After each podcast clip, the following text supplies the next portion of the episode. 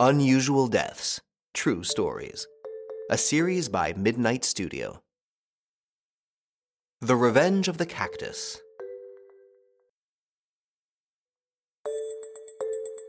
As you probably know, human beings are the champions of deforestation.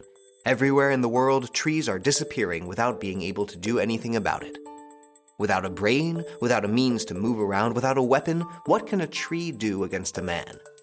David Michael Grundman would learn this at his expense, because for him, too, nothing happened as planned.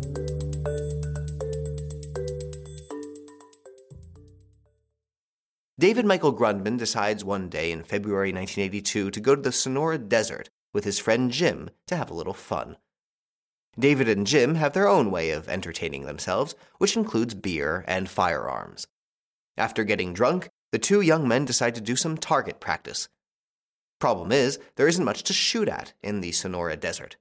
It is the largest desert area in North America, 320,000 square kilometers stretching from Arizona to California to northern Mexico.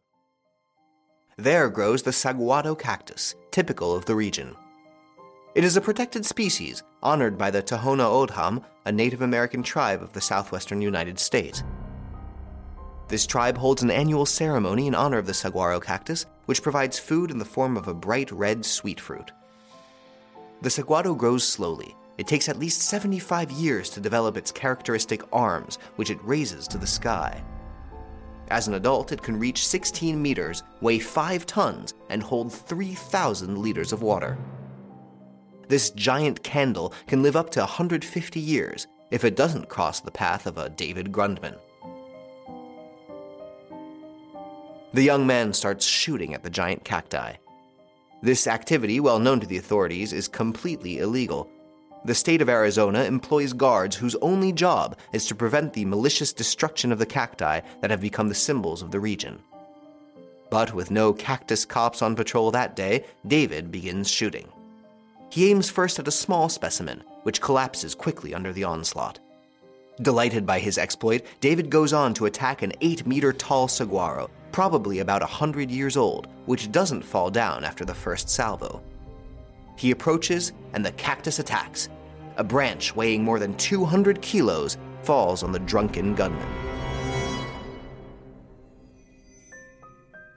He collapses, and the whole cactus falls on top of him, crushing him under its weight, thorns sticking through his entire body up to his gums.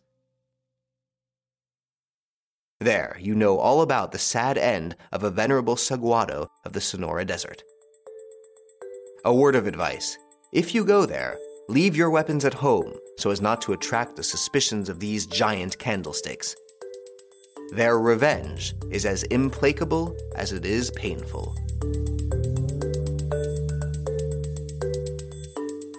Did you like this episode? Feel free to comment, share, and rate it. See you soon for new stories. Midnight Studio, addictive podcast creator.